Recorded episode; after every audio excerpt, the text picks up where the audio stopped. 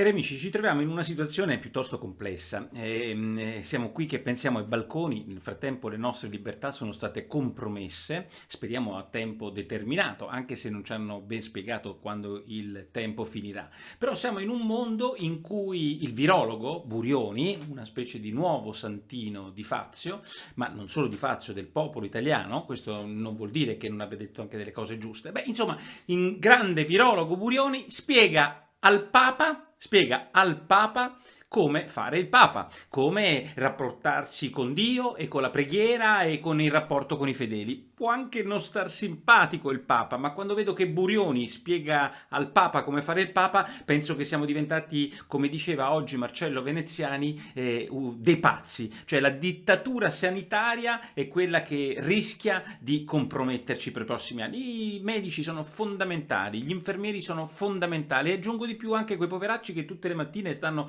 al supermercato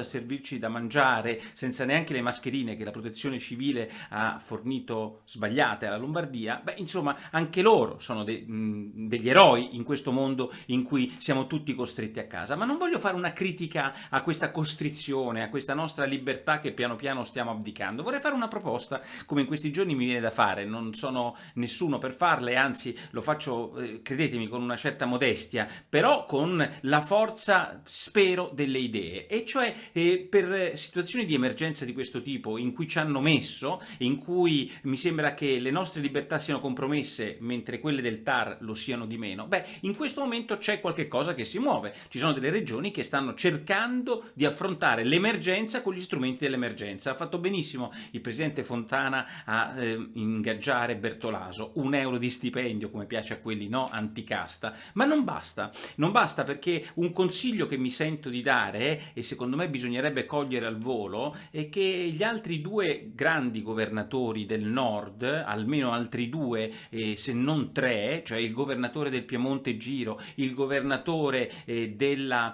eh, Liguria Toti, che ha eh, dimostrato col Ponte Morandi di saper far bene le cose, e il governatore del Veneto Zaia, che ha dimostrato, opponendosi ad alcune follie del decreto ultimo, di avere una bella voce in capitolo, beh, questi governatori di questa parte importante dell'Italia facciano come Fontana, cioè facciano toc toc! Governo, guardate che ci prendiamo Bertolaso a coordinare in questa parte dell'Italia, che per il momento è tra le più colpite dal virus, ci prendiamo una persona che in modo spiccio faccia le cose che si debbono fare, la costruzione degli ospedali, l'acquisto dei ventilatori e, e come possiamo dire, il l'evitare eh, di eh, farsi fottere dalle regole che hanno già fottuto questo paese e che rischiano di fottere purtroppo in maniera non metaforica ma purtroppo drammatica anche decine di migliaia di pazienti. Nel frattempo